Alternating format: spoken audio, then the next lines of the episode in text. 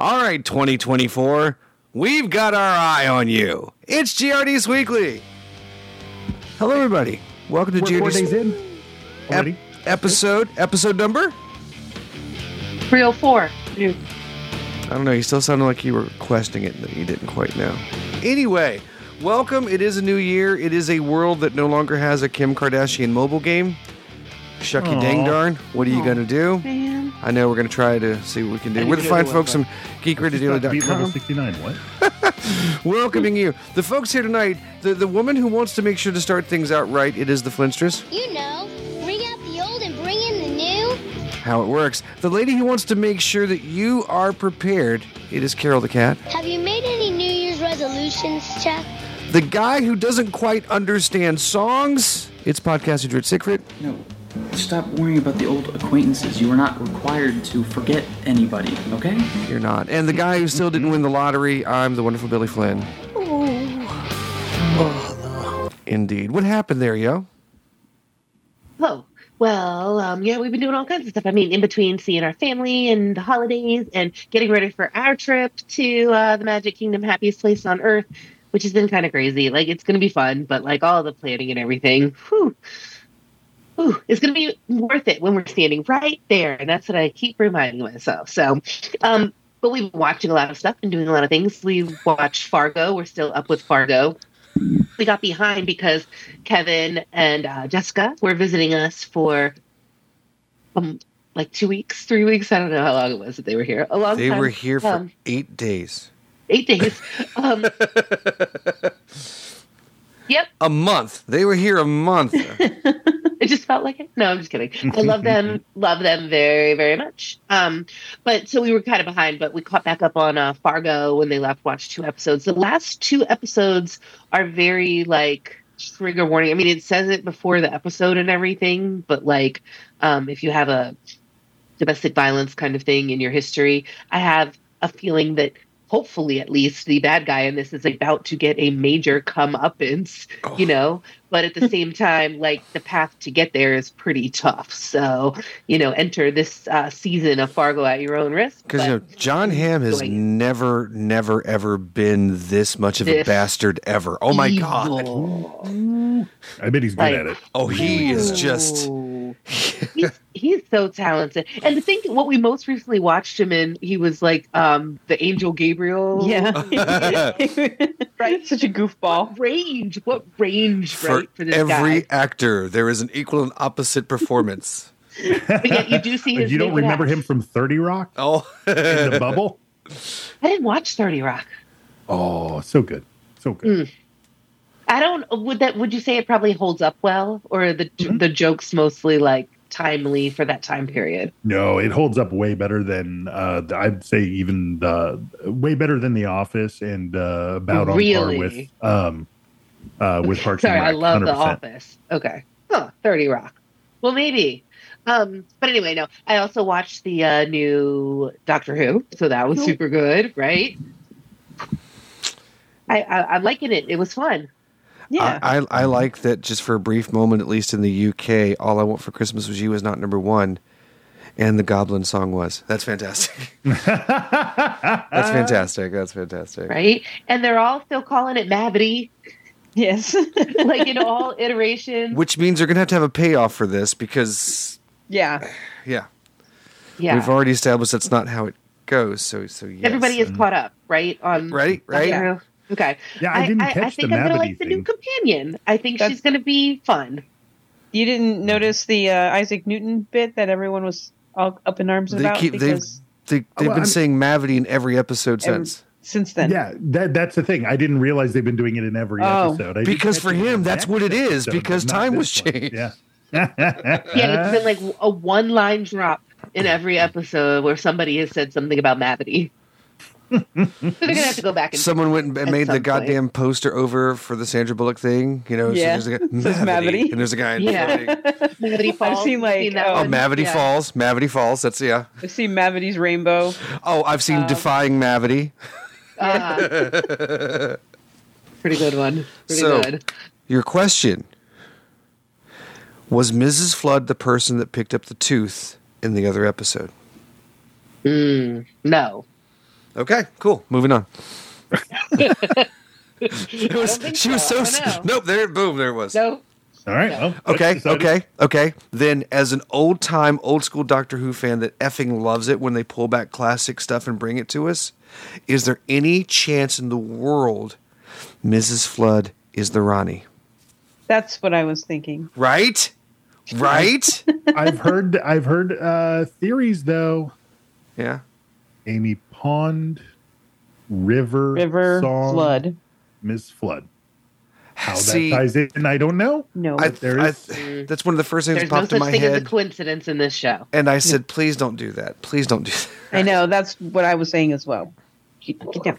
Because here's the thing there was the one scene where she saw the TARDIS disappear and dropped everything mm-hmm. as if she was shocked. Right. Was she shocked because, oh my God, there's the TARDIS? But if you know what a TARDIS is, especially if you know that one, you already knew. So in his time travels, did something change and something took over her?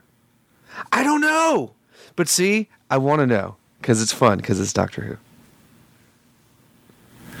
He's a really yeah, good doctor. And, and at first she's complaining about it being in the way. Shouldn't she have been more like investigative? Unless something Like, happened in the time in it. travel. Right. I don't know. Right. I don't know. Agreed, because he did go back and forth in in that. And I thought, oh, that was just so beautifully done. And the whole and, and also the heartwarmingness of like the foster parents and the influence that they have on mm-hmm. people and just it was, you know, just reached out and touched a brother's heart. That episode did.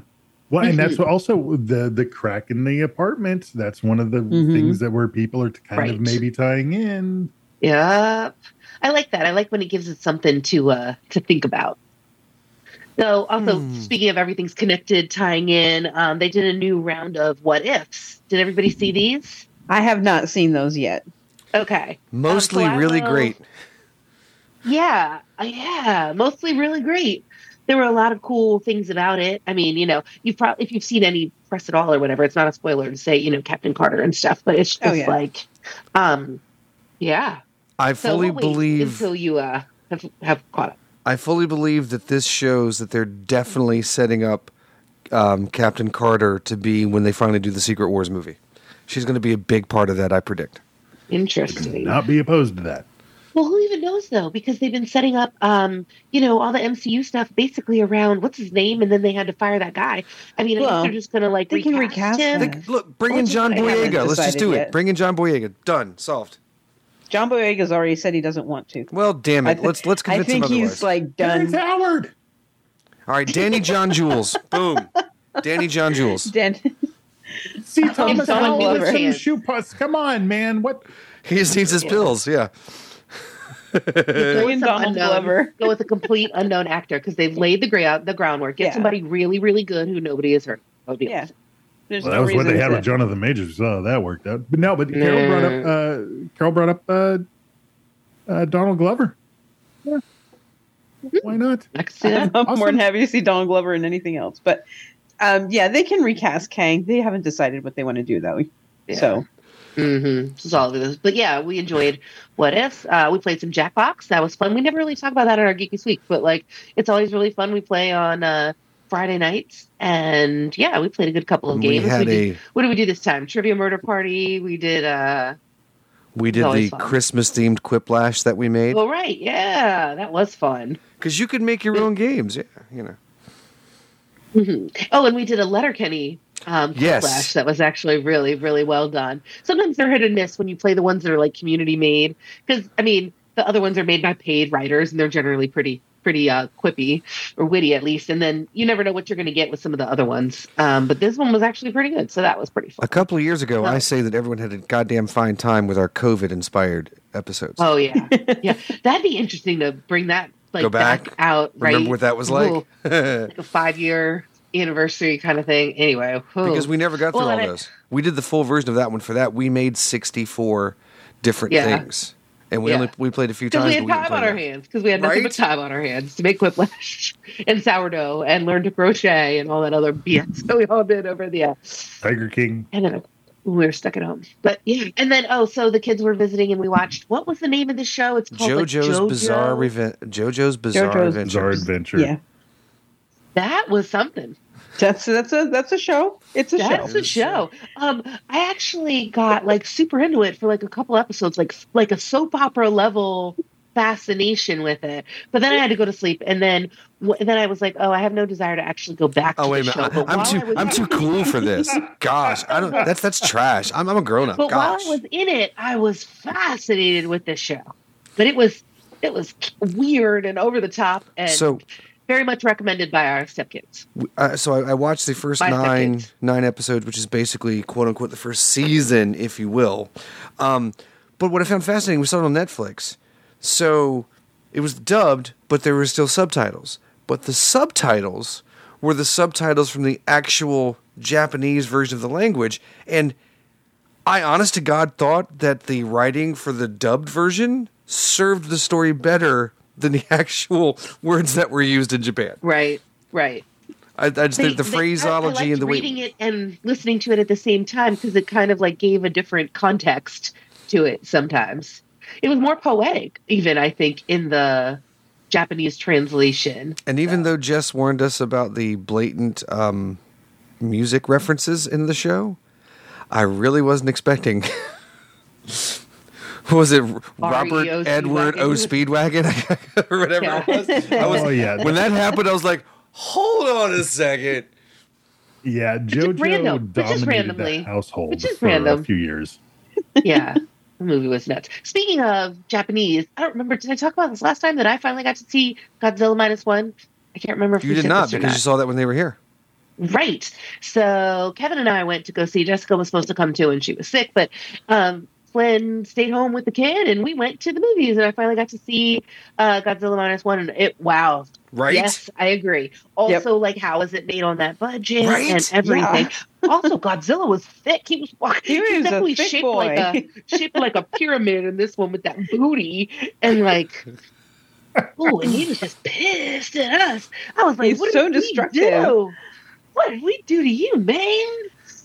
So yeah, but like I was ask like, oh, Oppenheimer. talk through it, Yeah. but also talk about also talk about like to my heart with the whole like kamikaze. It doesn't have Oh, to yeah. be like this. Like I felt like like a therapy session for Japan.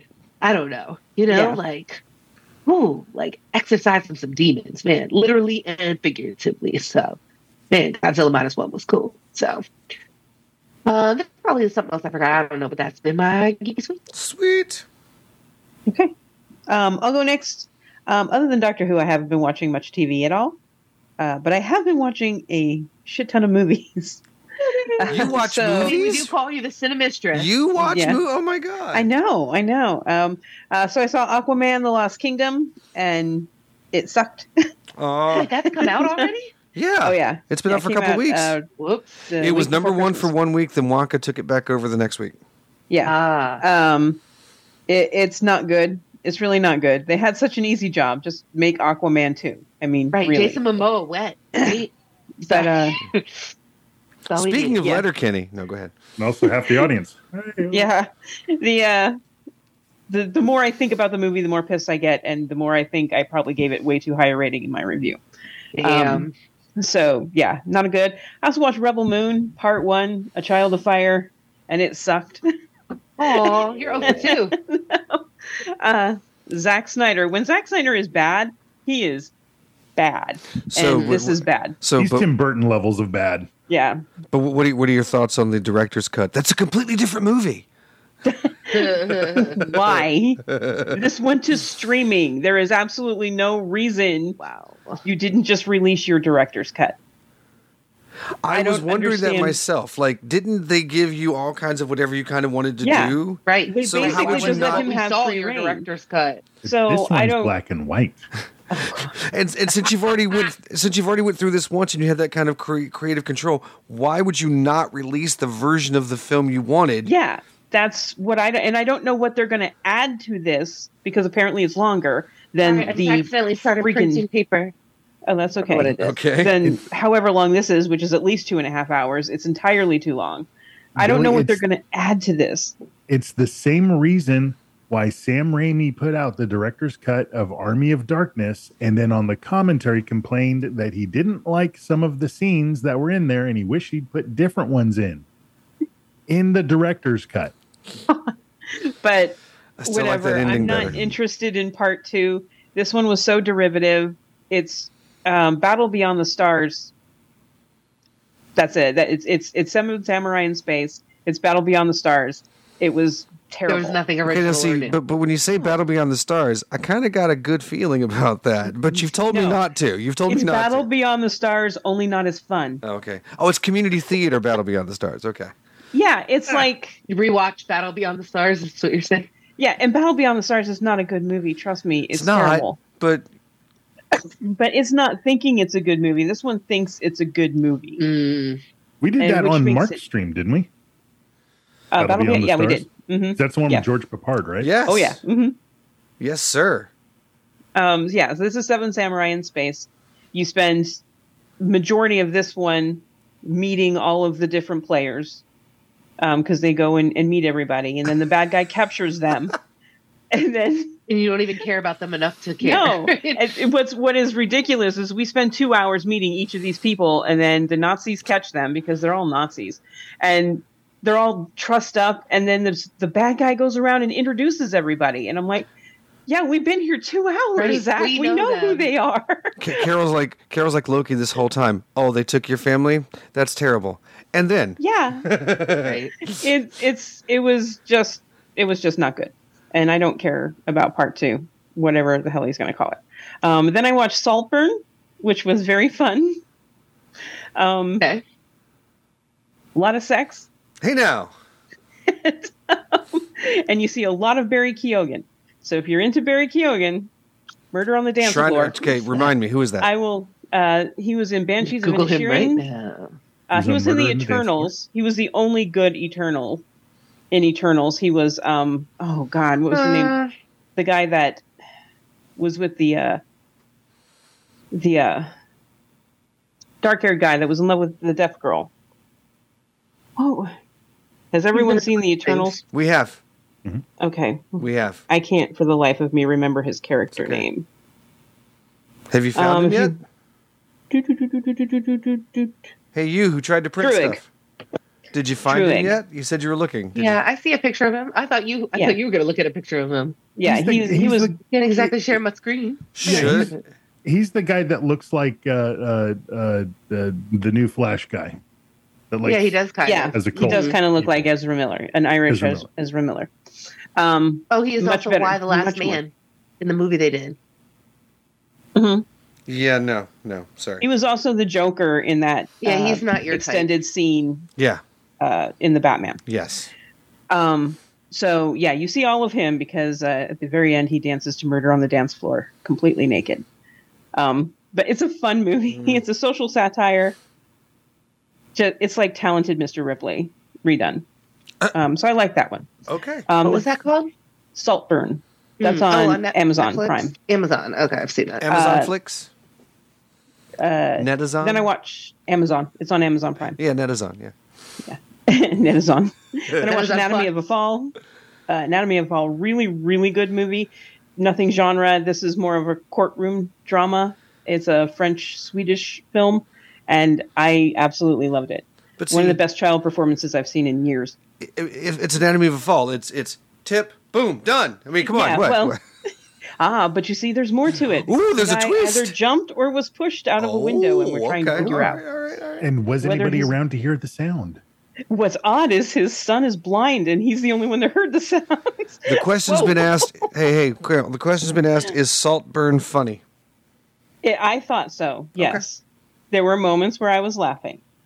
Um, so yes, it's it's it's well done. It's not a great film by any means, Okay. but I thought it was fun. And you'll never look at a bathtub drain the same way again. Wait a minute. Oh Wow. God. Okay. She told me about it. I mean, Cannot discuss this on I've the stream. I've seen a No, few I don't think I can movies. use the word on the street. Him, uh, Nope. Um, so that was Anatomy of Fall, and then I watched Poor Things and absolutely loved it. Um, I'm also almost done with the book, and I'm absolutely loving that. Um, so that is Mark Ruffalo, Willem Dafoe, and Emma Stone. they all wrote that book. And They all wrote They all that wrote book. that they all wrote the book. yeah, they all wrote the book. Let's just Um, say Willem Dafoe's titling is amazing. All right. Um, so this is kind of a Frankenstein meets Jane Eyre story, where Emma Stone plays um, a woman who commits suicide while she's very heavily pregnant, and Willem Damn. Dafoe is this crazy doctor who puts the brain of the the baby in her head Oh. and brings her back to life. So it is a Frankenstein, not a Frankenstein's It is a monster. okay, cool, cool. yeah. Yeah, nice. And I loved it. Um, and it's probably hornier than So, Saltburn. so it's a sm- it's a smarter version of Frankenhookers. What you're saying? More sex than yeah, Saltburn? Y- y- yes.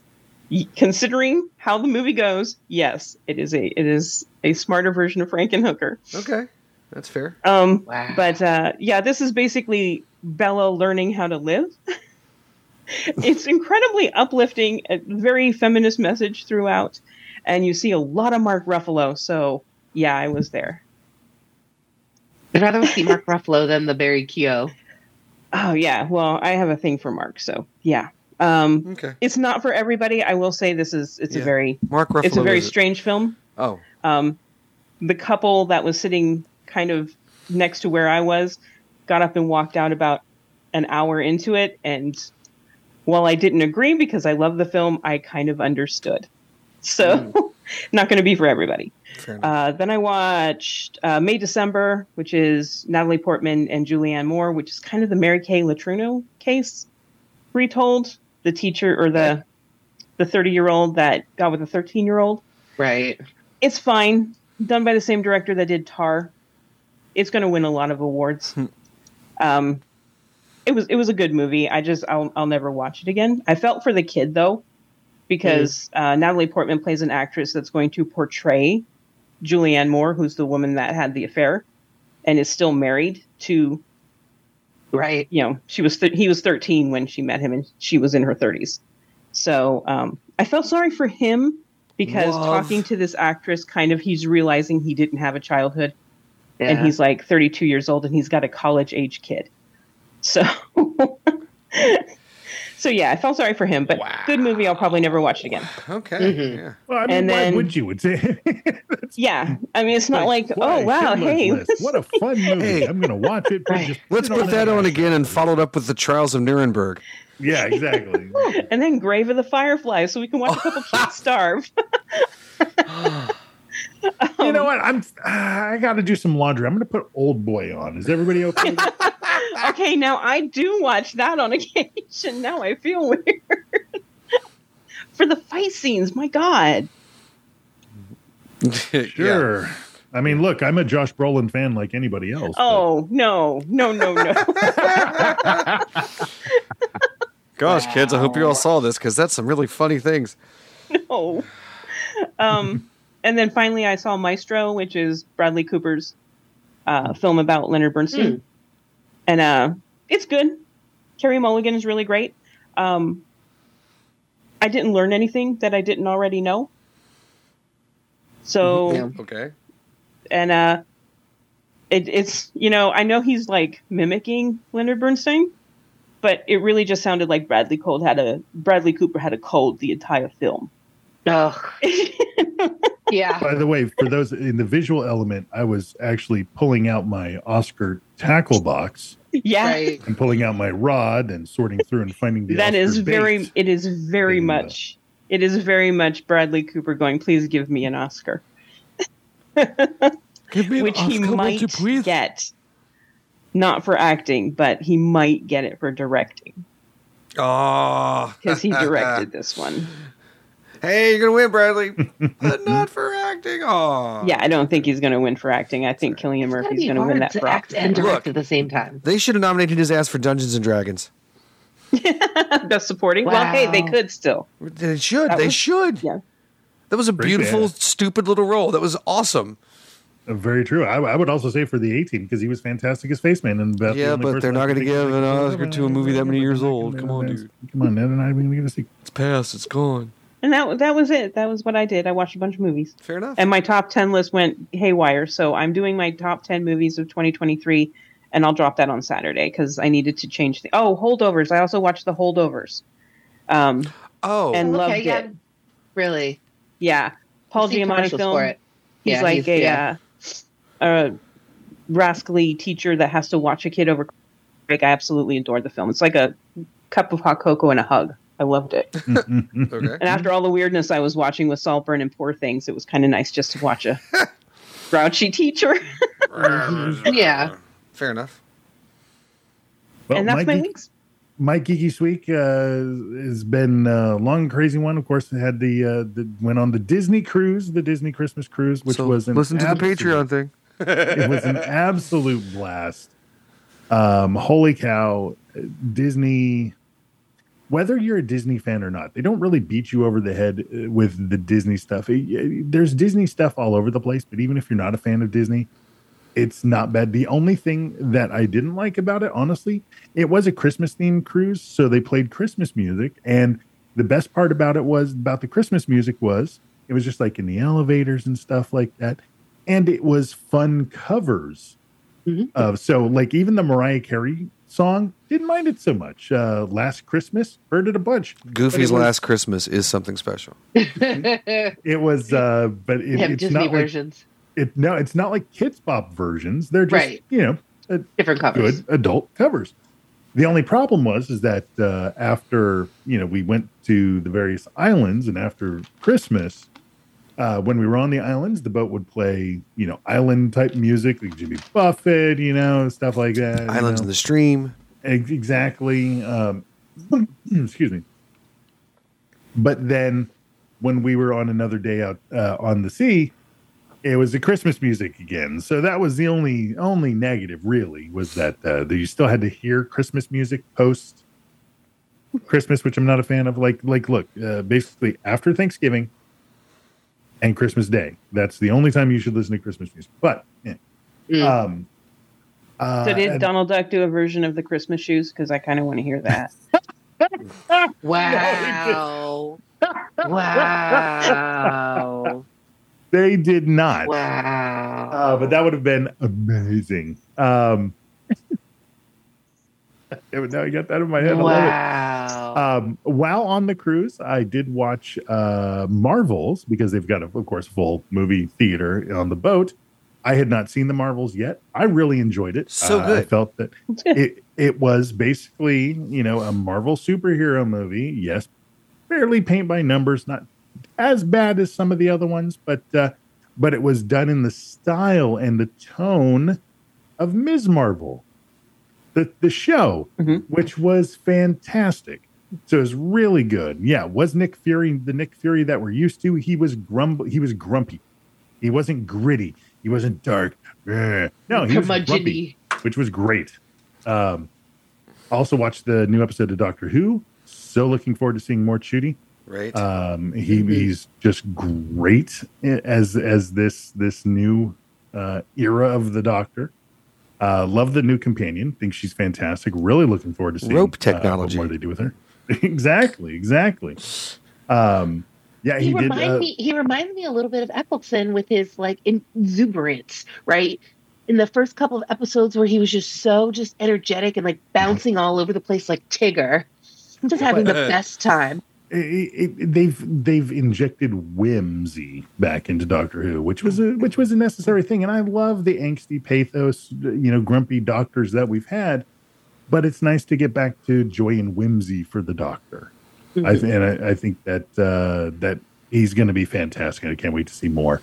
Um, on the plane ride there, I watched the first half of uh, Down to Florida. I watched the uh, first half of the Barbie movie, and then on the way back, watched the second half. I enjoyed it, but I think that the message got what was the message of it?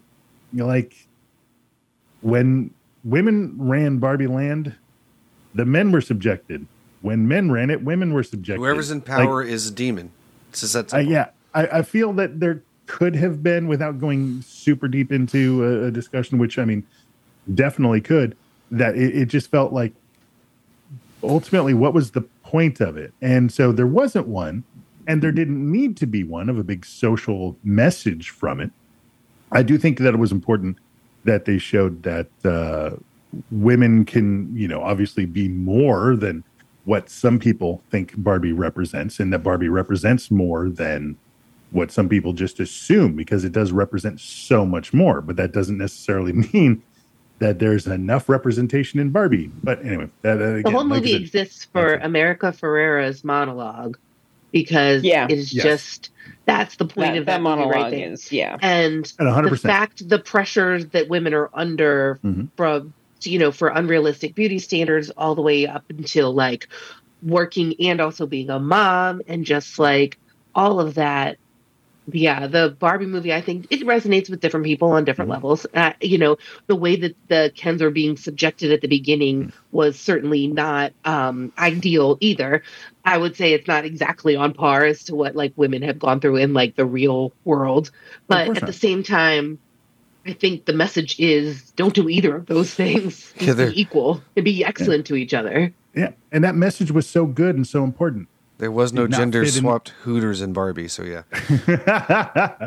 but there, it didn't fit in that movie because it was great. But then when they went right back to the Barbie matriarchy, they at least were like, "Well, we'll give Ken's a chance eventually." So it's just that's like growth. It's like that. Uh, if that's the met, that's not. Is what is the message? So anyway, uh, but that being said, it was a fun movie. It was funny. I enjoyed it. I just think that when it comes to a as a some people are trying to paint it as a cultural touchstone. Like honestly, I think like the Wonder Woman movie was. It's it's not. All in all, parts of it, yes. All in all, not so much. Uh, which I was kind of expecting it, and that may have been my expectations going into it. But that being said, Well, you know, and I think did enjoy it. It coming was from the perspective of, uh, and it, it's not like I'm a girl, so you can't understand. But at the same time, when when you grow up playing with a toy and the nostalgia aspect of it, like that reconnection to childhood, the mother daughter aspects of it, Mhm. that there is a piece. I, I would say that you're certainly going to see that it will resonate at a higher level for Mhm. different demographics. oh sure. But if that was the message, then that was The message also is not for you. The message That- was for me. Well, no, no, no. It's not about you, Rich. that message had nothing to do with Barbie. Then No, And it it, was- did. the movie was about Barbie, but and you know, I perhaps I do need to meditate on it a little bit more. But uh, but I feel that they sh- they they should have hit those those parts more for it to be as as important of a movie as it's been kind of billed as. That's all. So it may have been just a marketing issue. I don't know. I think that uh, there's also a fair chance that the studios were like, "Mm, we need to cut some of that mushy, mushy girl stuff out. Uh, but so I, I would, I would love to to actually, you know, uh, you know, watch the the direct either director's cut or watch the commentary to see if they actually mention some of the stuff that uh, where it, it seemed to vacillate so much. And honestly, Will Ferrell was Will Ferrell was Will. That's Ferrell my in that biggest, yeah, that was my biggest Mhm. complaint about the film is I just didn't like the Mattel board, and in particular Will Ferrell. I felt he did not fit. and he could have been better in that role. But but that's the thing. It was just like it was just something kept being missing from it for it to be what it was aspiring to. Unfortunately, I just Anyway. hope that I'm Just Ken is nominated for an Oscar, so Ryan Gosling will be forced to sing it. yeah, yeah, yeah. It, it seemed like all of the messages and stuff that were trying to be conveyed ended up getting too watered down. Message. That was just me. But I, I, I'm, But I'll he was it again to fabulous. I thought. Ryan Gosling was really good at it too. Gosling Mhm. was a beast, and Sam Simu Liu was great, and also, and just all of the Kens except for Michael Cera. I mean, he Michael Cera, Right, the But hell he out was of it. Allan. He was in a He was- Allan, yeah. He was Allan. exactly. Um, I watched Rebel Moon Part One, and I had fun with it. It is not a it is not a good movie. But he was It was drinking. he was terrible. drinking, Carol. I don't think not at the time. I don't think it was meant to be a good movie. It was derivative as hell, and if Zack Snyder thought he was creating something new, he's out of his damn mind. It really He did look released this to the theaters for one from one weekend for award consideration. he has to know he's insane for that. It's got to be only for the effects. Mm. No, that, Isn't it? that's just gonna be like, see, see how they're blackballing me, see how they're keeping me out. Yeah. And, and it- and it also seemed like, uh, again, like there were a bunch of people that thought they were in a very different movie. Mm.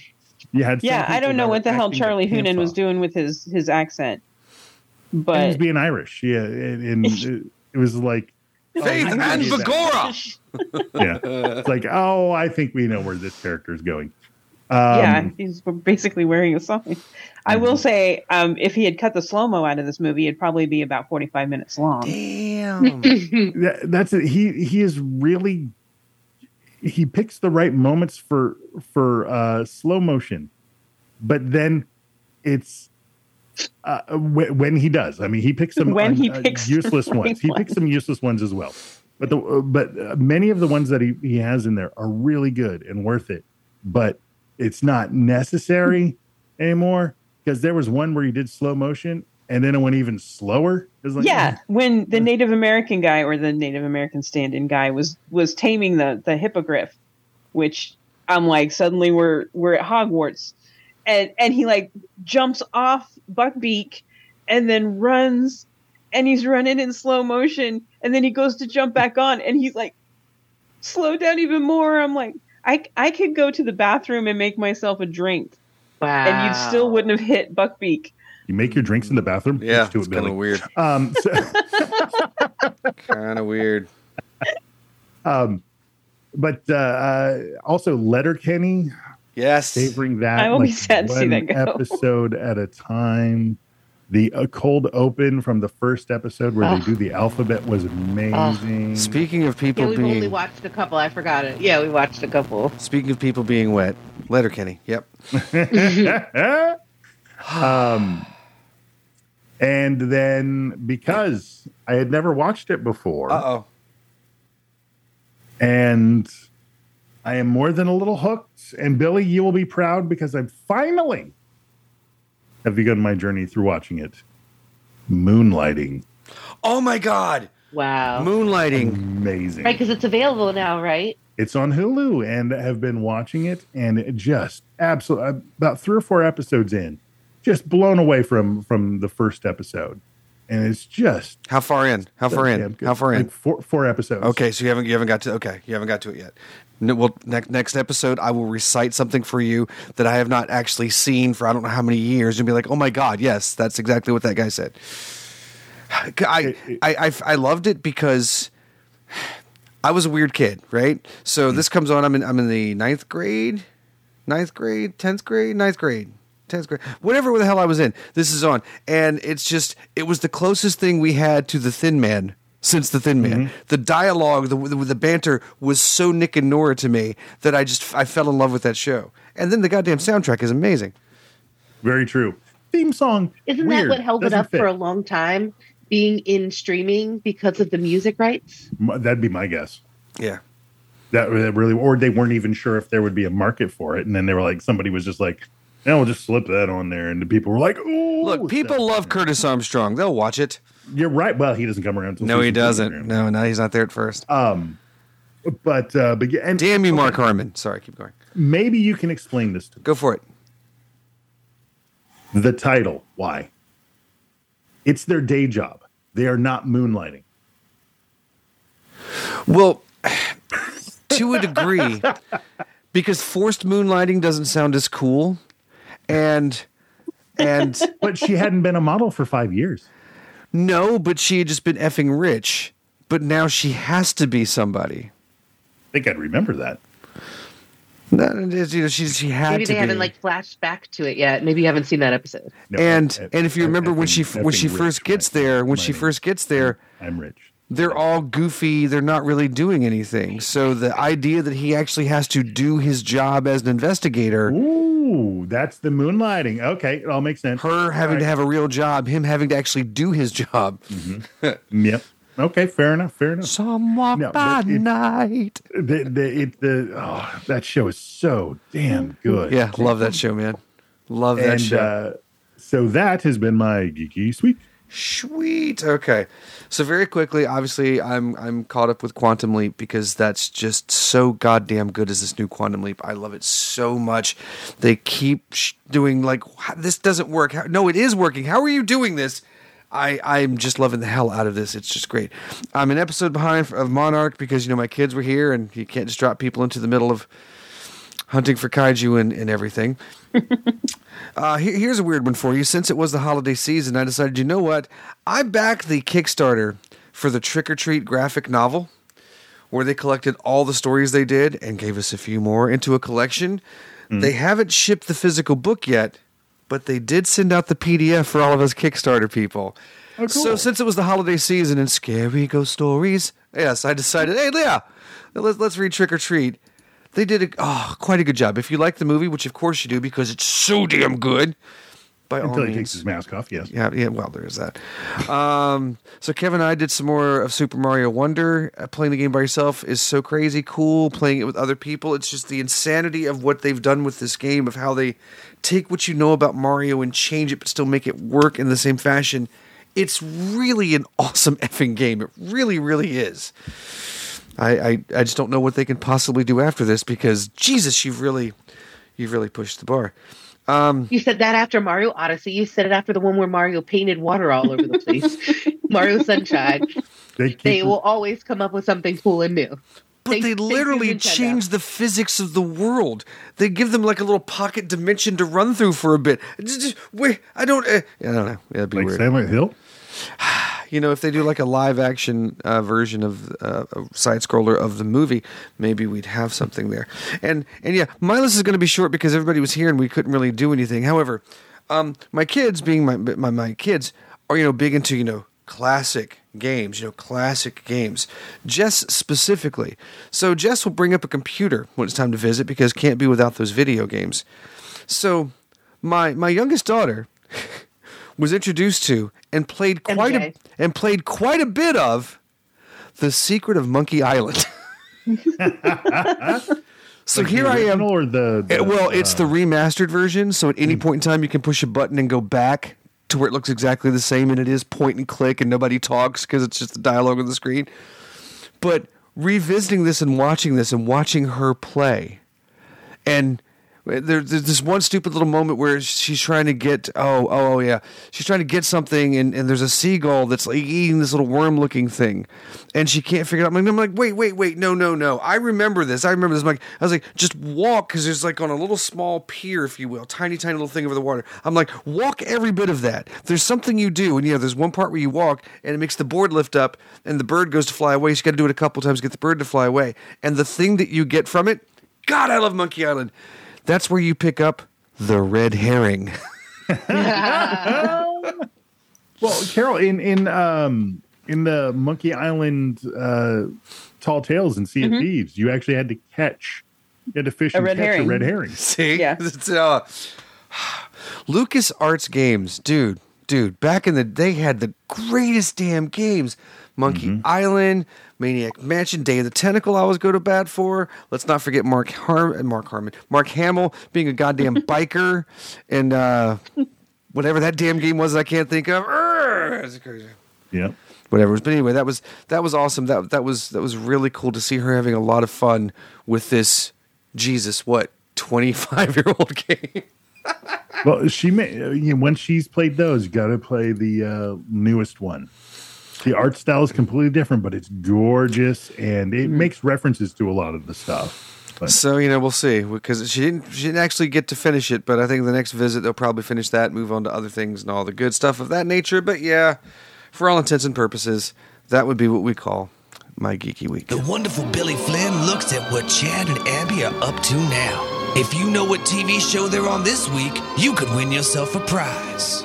It's your further adventures of Chad and Abby update. Chad gets some bad medical news. He just might have terminal cancer. So he talks to Stefan and Brady and Will because he wants to make sure, hey, look, my kids are still going to need a good male role model. And Abby wonders how life's going to work with people appointed to also help with her kids. Grace meets her birth mom and thinks about her early years with Chad. Stefan has an idea for Abby that could affect the future. And Abby's like, what's life going to be like without Chad? You know, especially like a romantic one. Like Abby doesn't want to face a black November, but Chad is like, look, I'm, I'm a dead man on campus, but my plan will work.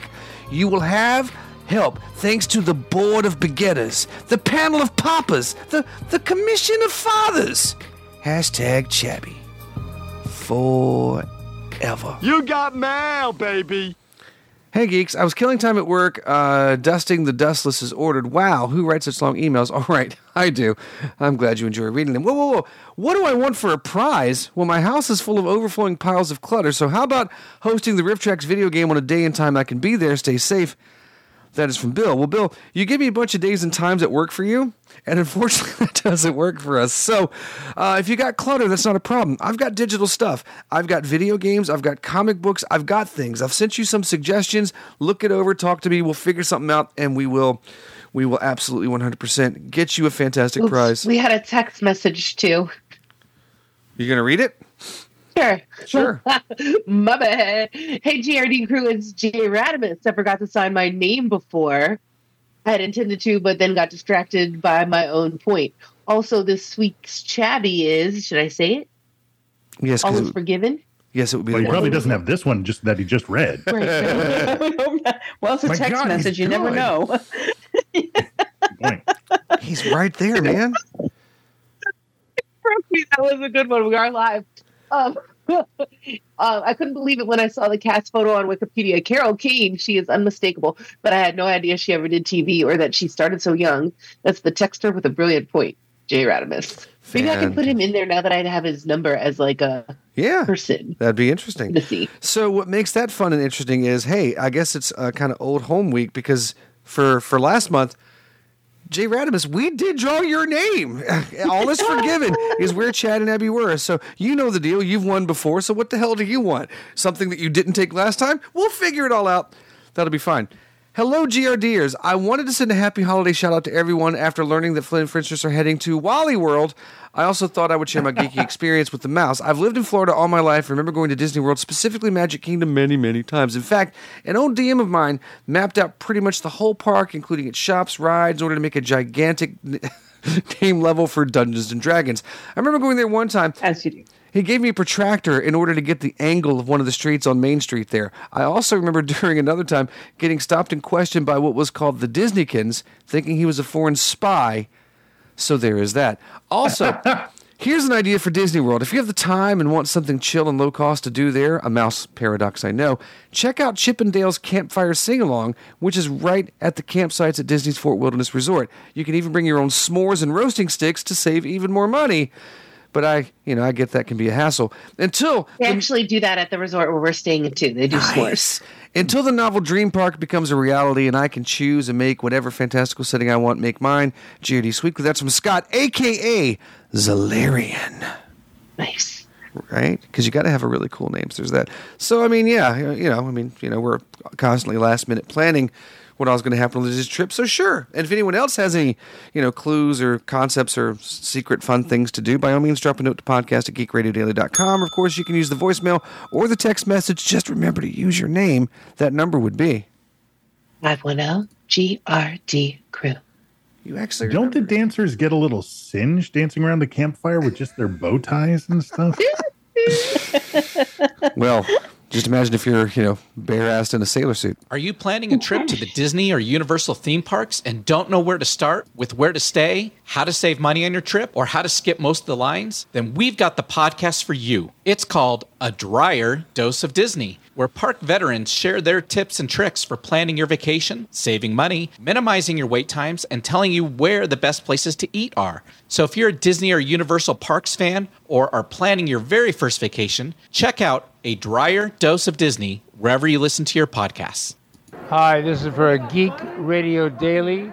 Sweep the leg from Marty Sensei Kove. Oh, okay. Can, can you do it, Coach? Can you do it? Sweep the leg! That's how it is. Welcome back. Hey. Maybe if you didn't know we're going to Disney, that's how that works. I'm not wearing any pants. Film at 11. Geek News! Take a look at the world from a geeky point of view. Well, keeping up with Disney, for those of you who don't know, as the calendar turned to 2024, animation giant Mickey Mouse has entered public domain, soon to be joined by a litany of other iconic characters and franchises in the latter half of the 2020s. Of course, it's been 95 years uh, since the beloved Disney mascot's first appearance in Steamboat Willie in 1928, and Mickey Mouse's copyright has officially expired in 2024, meaning anyone will be able to use the character in future without catching legal repercussions. It's important to note that only Mickey's specific appearance in Steamboat Willie will be fair game, as Disney still retains rights to the classic iteration of the character most are familiar with. Which, of course, is not stopping the gritty movie, gritty video game, and gritty etc. etc. being created. The 2020s also already saw the loss of one other beloved children's character, Winnie the Pooh, whose journey into the public domain was immediately marred by the terrible horror adaptation Winnie the Pooh Blood and Honey. Such a disappointing film. How did we not get a crossover with Cocaine Bear? Alongside Mickey Mouse, several other notable characters are soon to be exposed to such a fate at the hands of legally unbound public creatives. While the 2030s may hold some of the most anticipated copyright losses, with Superman and Batman's first appearances copyright expiring in that decade, the rest of the 2020s will have some tantalizing new arrivals in public domains, such as in 2025, we'll have Popeye. So get ready for the gritty story of a former Navy SEAL who is filled with rage after turning vegetarian. 2026, Betty Boop, no doubt showing the gritty retelling of a former call girl who just can't keep the guys at bay and apparently needs to have her eyes lasik. Uh, Universal's Dracula and Frankenstein. I look forward to their team up featuring an aging goth and the friend he met at a bodybuilding competition. See what you did there. Pluto, someone who is going to give a really dumb reason why he's the only animal in Mickey's core crew that can't speak, but you know, gritty. He's 2027 Conan the Barbarian. You know, Goofy just mocks him. I know. you, don't see me on the leash. You're a dumb little bastard. You'll have to pay extra for that. worth every penny. 2027 Conan the Barbarian, the story of a man who tires of hearing the lamentation of the women while he watches True Grit. 2028 Universal's The Mummy. It'll be a period piece dealing with the struggle of finding toilet paper during 2020 and only being able to use sandpaper that's 220 grit. 2029 King Kong, the dark story of a giant ape that has a stuttering problem who only pops and locks. Visual joke. Flash you. Gordon. George Lucas certainly hopes to still be alive for this one. And of course, Donald Duck. 2029 will most likely be a retelling of Old Man in the Sea starring Tom Hardy without pants.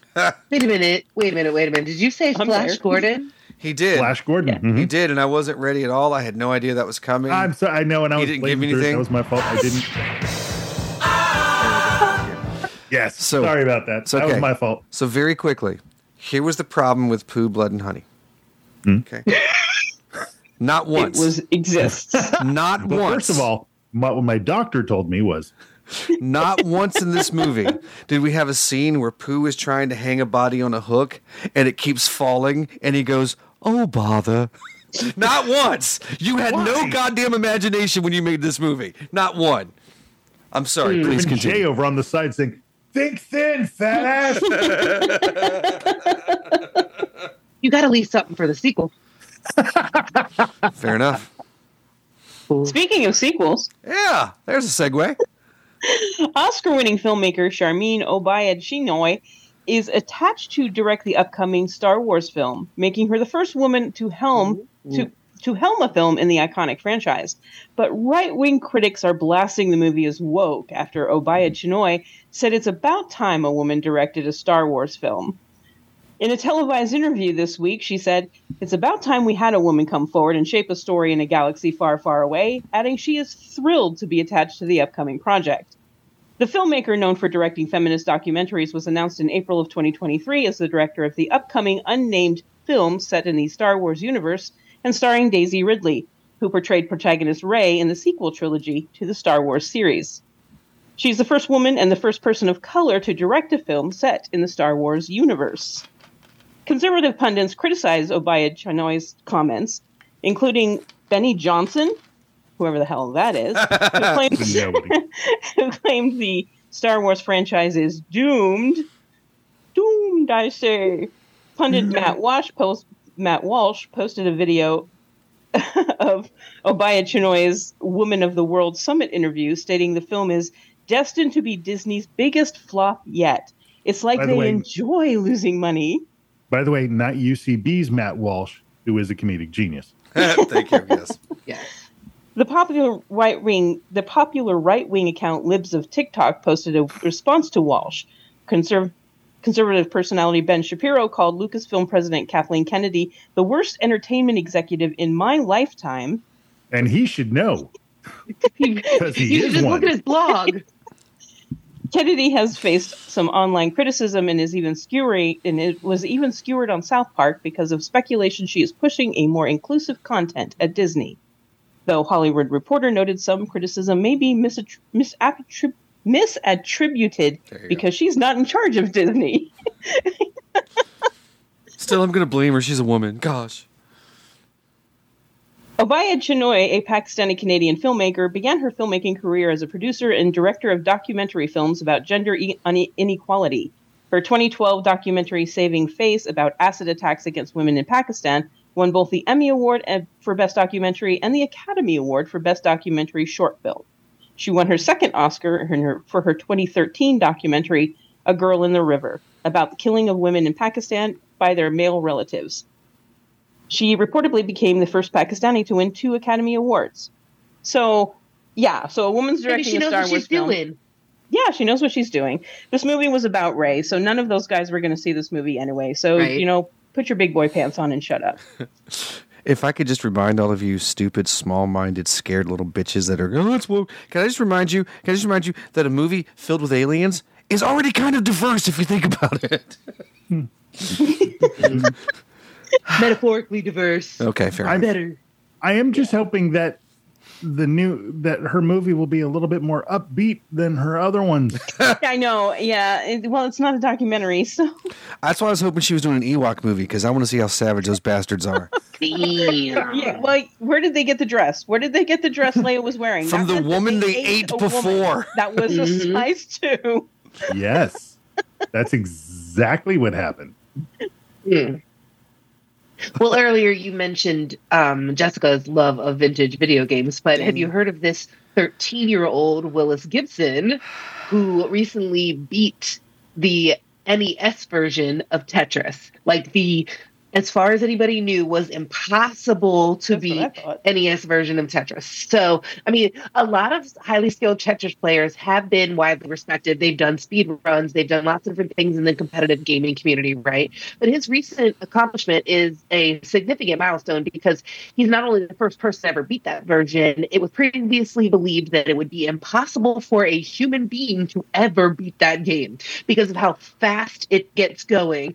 I mean, it starts speeding up, you know, after like level 10, and then you get to level 29, and it is going like a frame a second.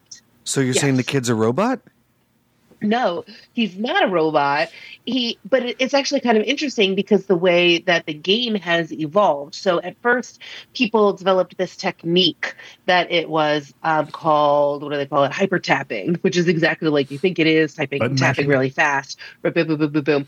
And then they improved upon that, and there was this like rolling technique where you hyper tap, but you also like apply pressure on the back of the controller. I don't know, it just makes it work better, right? But I mean, it's physically and where he learned mentally that. Taxing to do this for like however long people that these people are doing it. Plus, it's also so hard, right? Because not only is it going like crazy fast, you have to get a certain like pattern along the top in order for it to do it. You basically are playing until you crash the game.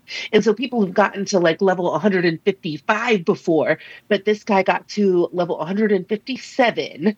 Um and they didn't even think that it was possible. Like they were counting level 155 as like the best. He's relatively new to the game. Um, they'd have to push themselves even further, complete specific type of clears at the top to actually even see the true kill screen. They could shatter the previous record and not ever actually beat the game, but this guy beat the game. So um, he was able to start reaching previously unfathomable levels with some consistency and pushed and pushed and pushed. During the impossible run, he actually missed the initial level 155 completion scenario, had to achieve that less probable 157 clear scenario. I mean, it's not even really the 157 or the first or all the years that went into doing this, right? The fact is, I mean, the kid is 13 years old. I mean, yeah, that probably also means he's got like quicker reflexes, you know, because he's Well, a kid. yeah. But at the same time, like, that's kind of cool if you think about it that they they have that kind of love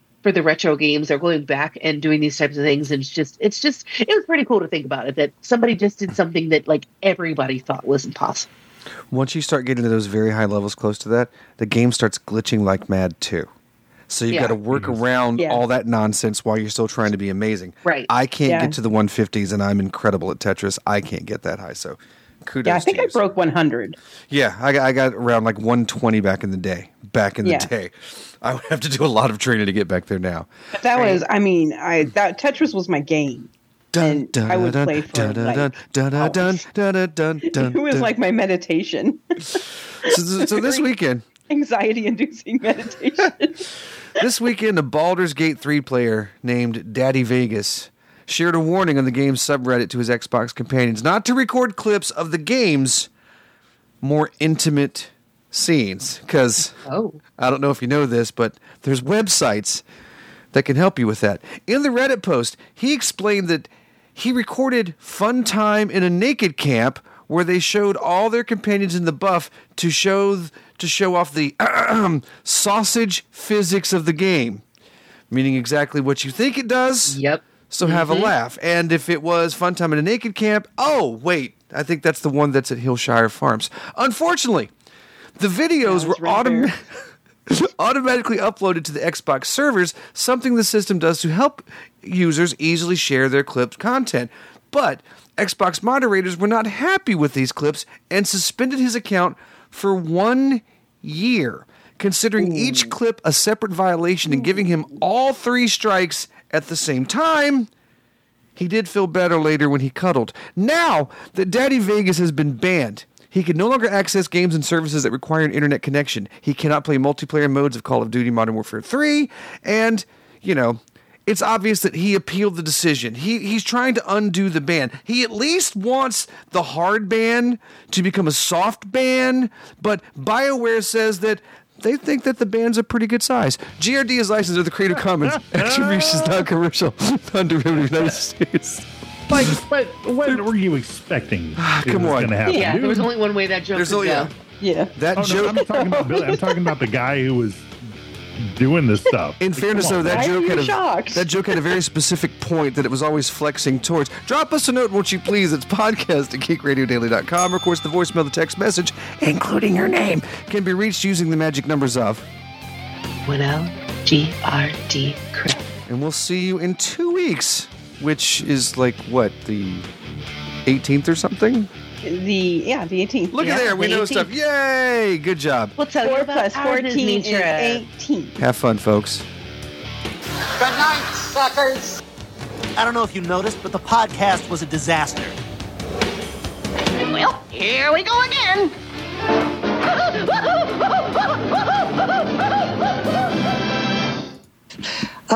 Down, up. When I up, down, touch the ground, it puts me in the mood. Up, down, touch the ground, in the mood for food. I am stout round and I have found speaking poundage wise. I improve my appetite when I exercise. Oh, stuff and fluff. That's better. Thank you. Now, where was I?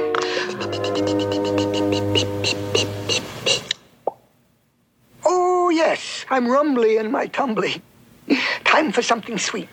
I am short, fat, and proud of that, and so with all my might. I up, down, up, down to my appetite's delight. While I up, down, touch the ground, I think of things to chew, like honey and milk and chocolate. With a hefty, happy appetite, I'm a hefty, happy fool. With a hefty, happy appetite, he's a hefty, happy fool.